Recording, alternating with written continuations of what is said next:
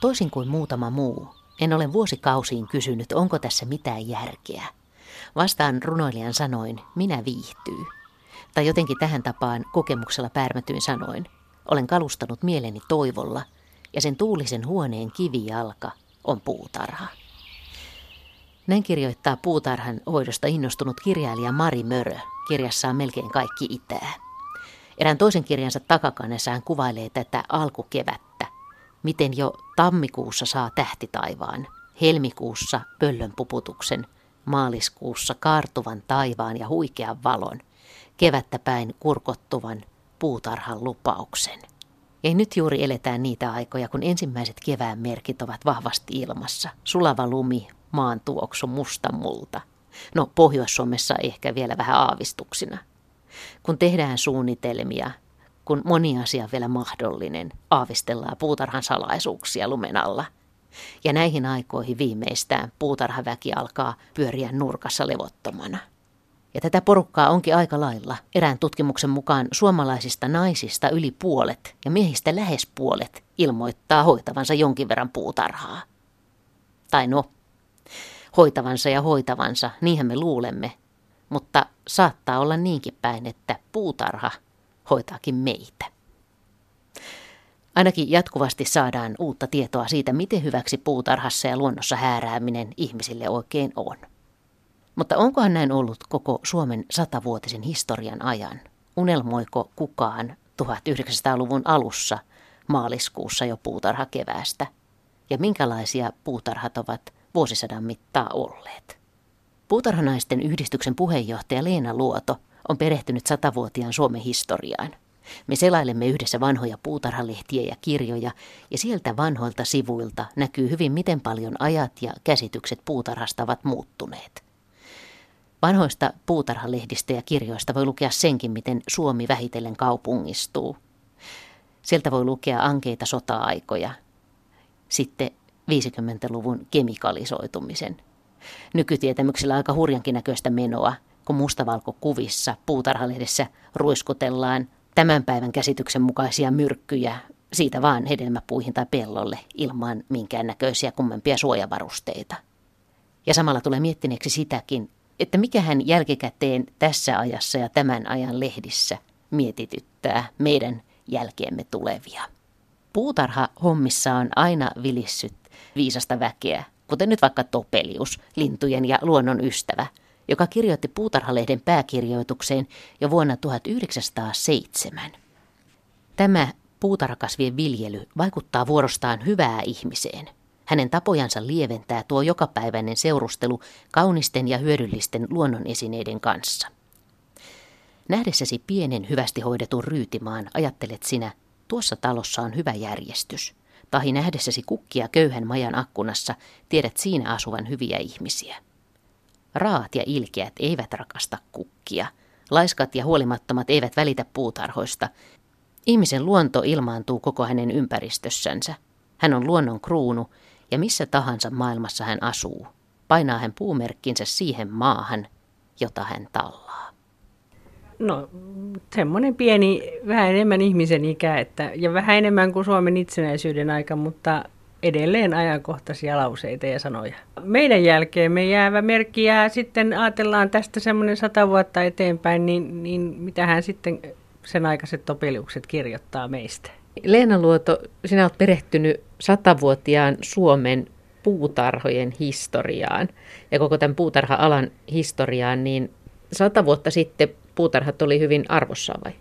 Kyllä, ja silloin puutarhat enemmäkseen rakennettiin tuottamaan satoa. Hyvin vähän tämmöiseksi viihtymispaikoiksi. Toki tietenkin oli tämmöisiä herraskartanoiden puutarhoja, joissa sitten käyskenneltiin, mutta suomalaisista suurin osa asui maalla ja siellä sitten puutarha turvasi hyvinkin ison osan päivittäisestä ruokatarpeesta ja myös toi elantoa sillä tavalla, että niitä tuotteita pystyttiin myymään. Jos hypättäisiin nyt aikamatkalle sadan vuoden taakse, niin mitä siellä esimerkiksi olisi viljelty? No siellä olisi viljelty melkein kaikkia niitä, mitä on nyt. Siellä on maa-artisokkaa, lehtikaalia, lehtiselleriä, kaikkia näitä, jotka on ehkä nyt nostettu taas uudelleen ja sitten on uskottu esimerkiksi persikan viljelyyn ja kehotettu kasvattamaan silkkipuita, että kyllä ne täällä menestyy. Että uskoiluja ja, ja ruusuja tuotiin Saksasta ruusujuuria ja, ja se maa, mihin aina verrattiin, että kyllä ne viihtyy Suomessa, niin oli Saksa aika usein. Et Saksan ilmastossa, jos kasvit pärjäs, niin kyllä ne pärjäs sitten ennen sotia täällä, mutta sitten tulikin vähän ankarammat olot, niin ne ei enää pärjänneetkään. Niin, se ei ollut niin selvillä se, että kun mennään pohjoisemmassa, niin tavallaan se vaatii kasveiltakin vähän erilaista sopeutumista. Ei, ja silloin oli aika paljon ilmeisesti aika suotuisia vuosia, koska juuri ennen talvisotaa niin oli todella hyvä omenavuosi, että kirjoituksissa käy ilmi, että maatalon emäntä on pystynyt verot maksamaan omenasadollaan. No miten sitten tämmöiset tämän päivän peruskasvit, kuten vaikka peruna, tomaatti, kurkku? Peruna oli ihan yleinen, mutta tomaattia ihmeteltiin ja tomaatista oli paljon kirjoituksia semmoisiakin, että, että tota, siinä saattaa olla jotain myrkyllistä, joka tämmöisiin vähän heikkoluontoisiin ihmisiin vaikuttaa haitallisesti. Sitä kehotettiin kyllä käyttämään ja, ja herkkusienistä kerrottiin, että ne ei ole mitään herrasväenherkkua, vaan syökää nyt vaan herkkusieniä. Ja sitten kun tehtiin näitä väestösuojia, varauduttiin sitten pahoihin aikoihin, niin näin yhden kirjoituksen, missä sitten kehotettiin, että ne väestösuojat on sitten hyviä herkkusienen viljelypaikkoja. Että sinne sienimö sitten. No entä sitten tämä puutarhan kauneus? Tässähän Topelius kirjoittaa seurustelusta kaunisten luonnonesineiden kanssa myöskin, mutta oliko kauneus sata vuotta sitten arvo puutarhassa? Ei, ei sillä tavalla, että ainakin puutarhan harrastajille ja oikein ammattiviljelijätkin niin keskityttiin siihen neuvojen jakamiseen ja sadon tuottamiseen. Hyvin vähän oli sitten sitä, että, että tota, laittakaa nyt kauneutta pihaan. Et toki oli muun muassa sitten 30-luvulla niin, niin daaliat eli joriinit, niistä oli hyvin laaja valikoima saatavilla. Et kyllä se vilahteli se kauneus, mutta se ei ollut niin tärkeä, vaan se sato edellä mentiin. Ja sitten toinen asia oli, että piti tuottaa sitten sellaisia kasveja, joista saatiin säilyvää satoa, että kun ei ollut jääkaappia eikä pakastinta. Se on aika jännä ajatella, että kuitenkin tämä on suhteellisen lyhyt aika, tämmöinen sata vuottakin, että miten valtavasti asiat on muuttunut, vai tuliko sulle semmoinen olo? Osa on silleen, että ne on niinku uudelleen löydetty, että, että kun mä kattelin niitä tuotevalikoimia, että mitä kaikkea oli maa-artisokkaa ja lehti ja mangoldia ja näin, niin mä no näähän on nyt nämä, mitkä on näin mutta sitten ne ruoanlaittotavat ja, ja tota, sellaiset on muuttunut, toki kun on välineitä tullut. Sitten 30-luvulla, silloin sota-aika 40-luvulla ja 50-luvun alussa, kun oli tuonti kielletty, niin silloin täällä oli vähän semmoinen niin lanttu- ja nauriskausi, että valikoimat supeentu, kun ei saatu siemeniä, niin ei sitä ollut sitä sortimenttiäkään. Sitten täytyy tulla omilla toimeen No miten sitten tämä kaikki uusi tieto, mitä siihen aikaan esimerkiksi tuli, niin miten se tieto levisi? Oliko, oliko jotain semmoisia hahmoja, jotka, jotka oli erityisiä kansanvalistajia vai, vai käsiteltäkö näitä koulussa vai miten? 40-luvulla maalaiskansakouluilla piti olla, oli pakollisena olla puutarha. Ja se on, muistan itse omilta kansakoulun ajoilta, niin, niin siinä maalaiskansakoulussa oli myös puutarha ja se opettaja pariskunta hoiti sitä puutarhaa ja opiskeli, op, me oppilaat, mä sain kyllä vapautuksen, kun meillä oli oma puutarha, niin mut katsottiin, että mun harjoittelupaikka sai olla kotona, että mun ei tarvitse siellä kansakoulun puutarhassa harjoitella. Martat toimi erittäin aktiivisesti. Martat opetti koululaisia, lapsille järjestettiin kursseja ja, ja se oli oikeastaan niin kuin tällaisella. Sitten oli muutama ammattilehti ja näin poispäin, mutta ei tämmöistä somemaailmasta kukaan tiennyt. Sitä somemaailmaa pidettiin ompeluseuroissa. Siellä puhuttiin toinen toisillemme kokemuksista. Siis nämä kansakoulujen puutarhat, niin kasvatettiinko siellä sitten ruokaa ne koululaisille? Kyllä, siellä oli aika paljon, siellä, oli, siellä oli niin kuin määriteltiin muistaakseni, että mitä siellä pitää olla. Siellä piti olla hedelmäpuita, piti olla vihannesmaa ja yksi oli perunamaa. Ja joillekin vielä määriteltiin niin, että sinne piti olla jotain eläimiä, lammas tai kanaa tai jotain muuta vastaavaa. Että se oli niin kuin täyspainoinen tämmöinen omavaraisuuteen tähtäävä. Ja, ja se oma kansakoulun puutarha, mitä mä muistelen, niin siinä oli todella iso hedelmätarha. Siinä on omenapuita, luomupuita, vihan, iso vihannesmaa ja siitä saatiin, heillä oli muistaakseni sitten jotain eläimiä, mutta mä en muista mitä ne oli. Sä oot tuonut tänne tämmöisen kansakoulun puutarhakirjan. Tää on, tässä on ihana, ihanat pehmeät sivut vuodelta 1946, jossa, joka alkaa alkusanoilla, että kansakoulun isä Uuno Syngneus oli myös kansakoulun puutarhakulttuurin suuri nimi. Tätä ei tänä päivänä välttämättä hahmota, että miten iso merkitys näillä koulupuutarhoilla on ollut myöskin siihen, että ihmiset ovat oppineet puutarhahoidon perusteita. Joo, mun mielestäni tämän voisi elvyttää nykyään, kun on kaupunkiviljelyjä ja muuta vastaavaa, koska siinä on pikkusen ollut se ongelma, mikä on, että on, ollaan etäännytty luonnosta ja tämmöisestä normaalista kasvusta, niin, niin nämä mummot ja mammat, niin ne on opettaneet, mutta nyt kun se on katkenut, niin nyt mä toivoisin kauheasti, että tämä tämmöinen koulukasvitarha ja, ja tota, kaupunkiviljely ottaisi lapset. Ja sitten kouluissa nyt kun on tämä ilmiö oppiminen, niin mikä sen parempi ilmiö on kuin puutarha? Tämä on aika jännittävä kyllä tämä puutarhan historia ja miten se kertoo myöskin aika paljon itse asiassa tästä suomalaisuuden historiasta kaiken kaikkiaan. Kun mä selailen tätä kirjaa, niin täällä on, tässäkin on hauska, että opettajan omin käsin ja varoin tekemä pengermäinen koulun hedelmätarha on tämä aika paljon vaatinut kyllä opettajaltakin, että ensin on pitänyt lähteä niin kuin tekemään sitä puutarhaa alusta asti. Kyllä, ja, ja kun se oli lakiin kirjattu, että pitää olla, niin sitten se piti olla. Väinö Peltonen ja A. Salmela ovat kirjoittaneet tämän kansakoulun puutarhakirjan, ja tässä lukee, että ei yksin taloudellinen hyöty ole ollut työhön innostamassa, sillä eiväthän esimerkiksi monet, monissa koulujen puutarhoissa tavattavat pensasmajat, koristekasvit ja kukkaistutukset tuloja lisää. Mikä siis on ollut kannusteena lyhyesti sanottuna kasvattajan sydän ja sen kauneuden kaipuu? Miten riemastuttavalta tuntuukaan astua sellaiseen kotiin, jonka pöydillä ja ikkunoilla kukat tervehtivät vierasta. Rakkaus kasveihin on syttynyt tällaisen kodin asukkaissa. Heidän silmänsä ja henkensä kaipaa arkisen aheruksen keskellä. Kauneutta ja iloa sitä tarjoavat kukkien loistavat värit. Ja nythän on huomattu, mitä, mikä, mitä luonnossa kävely ja puutarhassa kävely tekee ihmisen hyvinvoinnille sekä fyysiselle että henkiselle, että kyllä ne vanhat ihmiset tietää onhan tämä aika jännittävää, että sata vuotta sitten, tai, tai tämä nyt oli 40-luvulla, mutta niin näitä samoja ajatuksia. Ja sitten tässä on ollut välillä toisenlainen vaihe. Miten tämä historia nyt sitten menee tästä eteenpäin? No mun mielestäni semmoinen ehkä silmiinpistävä piirre on sitten sotien jälkeen, kun meillä oli säännöstelyaika, niin silloin panostettiin niin kuin yltiöpäisellä vimmalla siihen, että saatiin sitä satoa. Ja sit siis ensin, ensin tuli tämä sota-aika ja silloin oli pulaa kaikesta. Miten se näkyy sitten puutarhassa? Kun ei, ollut, ei saatu siemeniä. Siementen saanti oli rajoitettu, perunasiemenet paleltu, omenapuut paleltu, niin oli aika pieni se lajivalikoima, mutta sitten kaikki kehotettiin hyvin monessa foorumissa lehtien palstoilla, että kaikki nyt tähän ja viljely taisteluun. Sen käytettiin hyvin tämmöisiä sotilaallisia termejä vielä. Ne oli tämmöisiä taisteluita ja sitten työvälineetkin oli tota, rikka, aseet rikkaruohoja vastaan. Niin, niin se semmoinen sotakieli jäi, jäi niin kuin elämään tuolla noissa julkaisuissa. Oliko siltä, siltä ajalta sekin, että esimerkiksi keskellä kaupunkia oli näitä perunapeltoja?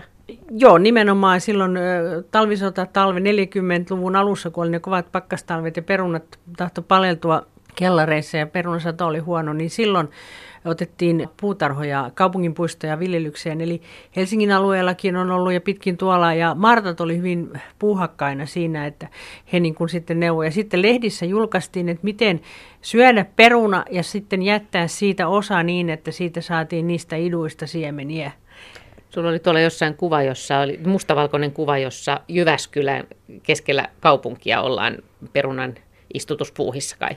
Joo, siis peruna, ne kerättiin, se on muista perunan korju, mutta näin on, että et, tota, kaupungin puutarhat, oli, puutarhat valjastettiin perunan tuotantoon ja sitten kun tosiaan niin sitä siementä, siemenperunaa saatiin ja haalittiin ja kaikki säästi, niin, niin sitten kuka tahansa ja missä tahansa niin pystyi viljelemään perunaa, niin sitä sitten, ettei, ettei taas tulisi se pula ja kurjuus, koska rajat oli kiinni, tuonti ja laivat ei päässyt tuontiin. Ja sitten oli muun muassa punajuuren ja porkkanankin siemenissä oli rajat, että paljonko sai per henki tai viljelijä sai niitä siemeniä, että riitti kaikille. Sanoit, että siis Helsingissäkin esimerkiksi Espalla on ollut jotain perunaviljelyä. Näin, näin historiatietäjät kertoo, että siinä on ollut ja sitten Talin alueella on ollut, että näitä on ollut täällä näitä kaupungin puistoja, niin, niin valjastettu perunaviljely ja, vihan, ja, ja sadon tuotantoon. Että, että nurmikko oli silloin semmoista joutavan päivästä, ei sitä syönyt kuin kani. Jos oli äsken, kun silailtiin noita kaikkia otsikoita, niin sekin nyt jäi mieleen, että se oli aika hauska, kun siellä oli melkein sata vuotta sitten kyselty, että, että nyt täytyy keksiä sanalle perenna suomenkielinen vastine ja sata vuotta vierähtänyt eikä ole eikä ole löytynyt vielä. Ei ole, on pikkusen ollut akusessa vielä. Ja, ja tota, toinen tämmöinen hauska yksityiskohta oli tämä, että kun tu, muovihan ei ole mikään vanha asia, niin kun tuli nylon harja, ja, ja sehän oli sitten suuri autuus, niin nylon harjan käytöstä omenanpuiden runkojen harjaamiseen annettiin ohjeita. No nyt on huomattu, että siellä kukaan talvehdi niissä rungoissa, niin, mutta se, että ei tullut ainoastaan naisille nylonit jalkaan, vaan tuli nylon harja minkä takia sitä runkoa piti harjata? No silloin oli uskomus, että siellä kaikki tuholaiset eh, talvehtii. Silloin ei puhuttu niin paljon hyötyotuksista ja muutenkin tämä tämmöinen otustietämys ja tautitietämys, niin kyllä se on kehittynyt tässä sadan vuoden aikana eh, ihan, ihan valtavasti, kun on näiden elintoiminnasta. Yksi eh, mielenkiintoinen esimerkki, tuossa 1920-luvun alussa oli kirjoituksia tästä mustaherukan näkämäpunkista, että se on nyt leviämässä Suomeen ja varoiteltiin, että ei saa sitten taimia ja siinä sitten kerrottiin, että miten se leviää ja elintavat kyllä vaikuttaa aika kummalliselta, mutta siinä oli sitten, että tiaiset syö niitä ja erityisesti känniäiset ja niiden toukat. Ja känniäinen oli siihen aikaan yhtä kuin leppä, tota, leppäpirkko nykyään, mutta se oli leppäterttu, sitten nyt se oli välillä kerttu ja nyt se on leppäpirkko. Mutta känniäinen on leppäpirkon lempinimi. Mutta yleisesti ottaen siis, jos näitä känniäisiä ei lasketa lukuun, niin oliko se perusajatus se, että jos siellä on jotain ötököitä, niin se on vähän niin kuin huono? Sille jut, kyllä kirjoituksia oli, mitkä näitä tämmöisiä luonnonvaraisia torjuja voi olla. Niitä on ollut 30-luvullakin on kehot löydetty, tiedet, tiedettiin joitakin, mutta se tieto oli hyvin puutteellista semmoista, että ei, esimerkiksi sitten tiedettiin esimerkiksi harsokorennoista, että ne on hyödyllisiä, mutta se el, niiden elintavat, että miten, miten ne talvehtii ja miten niiden, montako sukupolvea, niin siinä on ollut aukkoja. Ja nyt siihen on tullut sitten valistusta ja viisautta ja, ja tota, on enemmän eh, tietämystä myös sitten tästä näin kuin hyötyhyönteisten ja haitahyönteisten vuorovaikutuksesta. Se on, siihen on tullut paljon niin kuin sadan vuoden aikana ja oikeastaan yksi herätys siihen on varmaan ollut se, että kun niitä myrkkyjä syydettiin niin valtavasti ja DDT sitten huomattiin, että se rupesikin kertymään ja tuossa oli yksi, keräsin tuon biologisen torjunnan historiaa, niin, niin tota, semmoinen, että en nyt muista missä se oli, niin Yksi syy muun muassa punarintojen kuolemaan oli se, että kun ne söi noita lieroja, joihin oli liikaa kertynyt DDT, niin sitten punarintakannat romahti. Ja sehän sitten vasta paljastui, että Suomessakin vasta 70-luvun puolen välin jälkeen DDT kiellettiin. Ja nyt 2000-luvulla löytyy erittäin suuria jäämiä maaperästä näistä, kun on arsenikkia käytetty ja näin. Että rusakoiden torjuntaan lehtikaalia omenapuiden väliin ja ne kannattaa talveksi jättää ja sinne arsenikkia ja sitten ne rusakot syö ne lehtikaalit. Mutta älkää sitten käyttäkö sitä kuollutta rusakkoa mihinkään, vaan haudatkaa se. Missä kohdassa näitä myrkkyjä aletaan käyttää tai näitä kasvinsuojelu Kemikaaleista puhuttiin joo, vai? Kemikaaleja. Joo. No eniten mun mielestä, niin kun katselee esimerkiksi lehtimainoksia, mitä noissa lehdissä mainostetaan, niin se vyörytys on tullut silloin niin kuin, ö, sotien jälkeen, kun tuonti avautuu ja 50-luvun alussa. Että tuossa kun me katseltiin 50-luvun puutarhalehtiä, niin, niin ei tarvinnut montaa sivua kääntää, kun joka toisella melkein oli DDT turvalliseksi havaittu. Joo, tässä heti osuu osuu eteen joku tämmöinen mainos, että kaunittenkin perhosten toukat ovat vaarallisia. Tästä lähdetään. Siis takana oli sotavuodet ja, ja tavallaan se huoli, että ruoka ei riitä välttämättä. Et nyt kun, nyt kun tämä sota- ja pula-aika on ohi, niin nyt sit pitää satsata.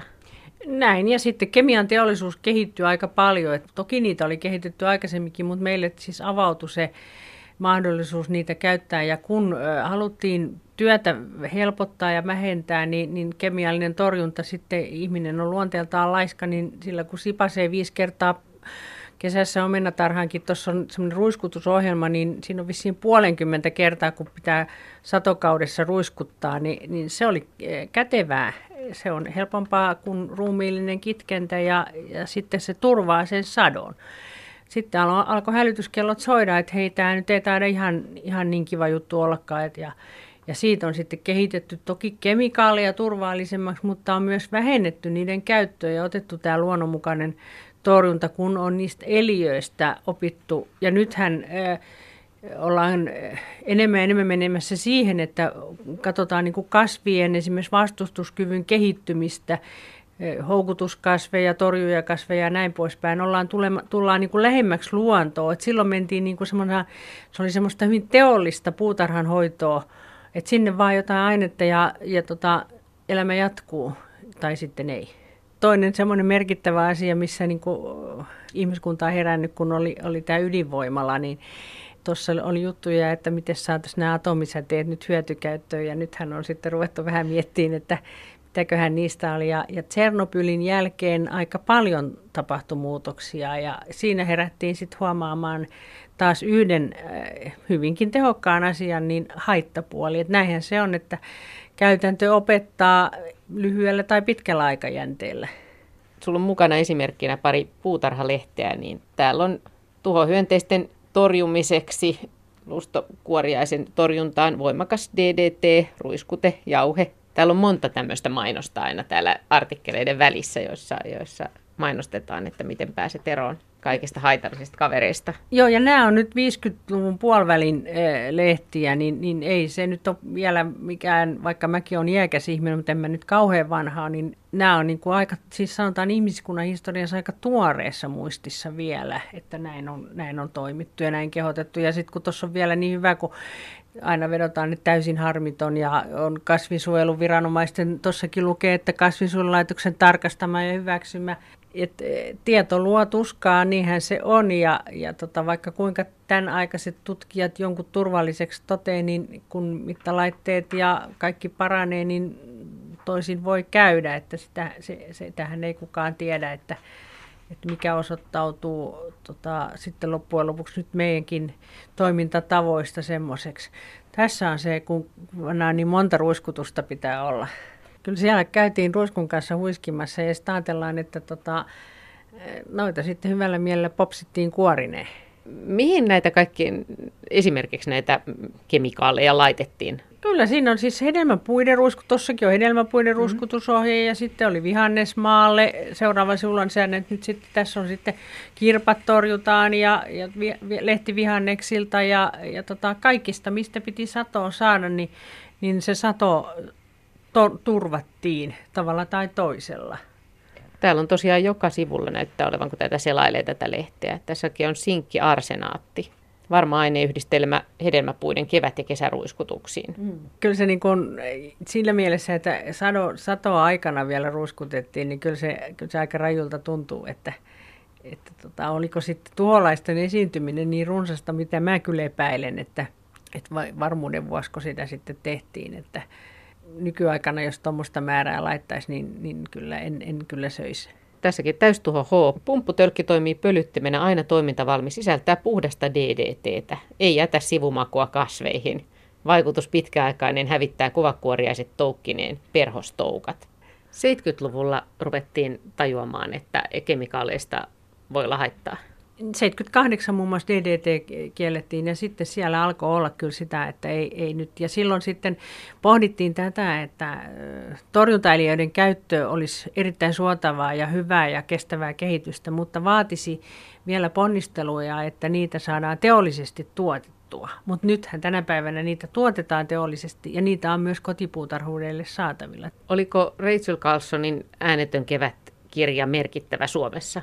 Mun mielestäni oli, ja se oli niin kuin maailmanlaajuisesti merkittävä, että sitähän niin kuin parjattiin aika paljon, että se on taas tämmöinen sen aikainen kukkahattu täti äänessä, mutta kyllä sitten se sai puolelleen ja herätti, että sitä pidetään semmoisena kulmakivenä tavallaan, että jossa huomattiin, että kaikkia kemikaaleja ei ole pakko niin paljon käyttää Ja siitä alkoi sitten, ja silloin sitten muistaakseni lähti se, että sitten niin kuin rahoitusta löytyi biologisen torjunnan tutkimiselle, että miten se saadaan ja näin poispäin. Niin kyllä, se, kyllä sitä tavallaan biologisessa torjunnassa pidetään tämmöisenä yhtenä merkkipaaluna. Niin sen kirjan ajatus oli siis se, että kevät voi olla joskus äänetön, linnut eivät laula, jos, jos tämä kemikalisoituminen jatkuu hurjaa tahtiin.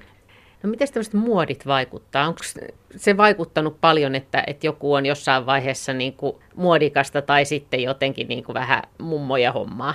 No jos mä mietin sitä, että miten nyt mennään, niin kun puhutaan, mikä on tämän vuoden trendi, niin semmoisia trendejä ei, ei sillä tavalla ollut, että kaikilla, koko kansakunnalla on ollut se enemmän semmoinen yhteinen ruoanlaiton tarve ja sitten on tietenkin ollut se, tullut sitten pikkusen se, että nyt tehkää nyt viihtyisiä niistä pihoista, niin, mutta sitten tavarataivas rupesi tuleen tuossa joko pihassa ne grillataan ja sitten esiteltiin esimerkiksi, että tämmöiset puutarhahuonekalut olisi ihan hyviä ja, ja tota, sitten kun tuli astiataimet, niin istuttakaa koko kesä ja näin poispäin. Et sitten on tullut enemmän semmoista niin kuin trendiä sitten. Ja sitten kun suomalaiset kehitti lajikkeita, niin sitten tietenkin nostetaan se lajike, että nyt on sitten tämmöinen ruusu on ihana. Ja että tämmöinen trendiajattelu on tullut kyllä sitten, voi sanoa, 60-70-luvulla, niin sitten on niin kuin trendit ruvennut korostumaan. Se oli semmoista yhteistä tekemistä sitä ennen.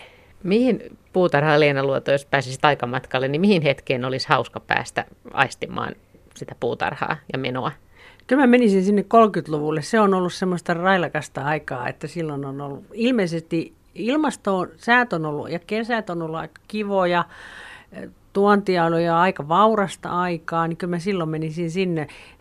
Torikauppa kukoisti, varmaan vaihdettiin kuulumisia siellä, että, että se voisi olla semmoinen aika mielenkiintoinen aikajakso tietenkin sitten yksi semmoinen selviytymistarina, kun itse omia vanhempiaan kuuntelin, niin, niin kyllä siellä voi sanoa näin, että luovuus oli kunniassaan silloin pula-aikana, että se, sitä me pohtisin, että selviäisinkö itse niissä oloissa, kun on vähän niin kuin tottunut helpompaan.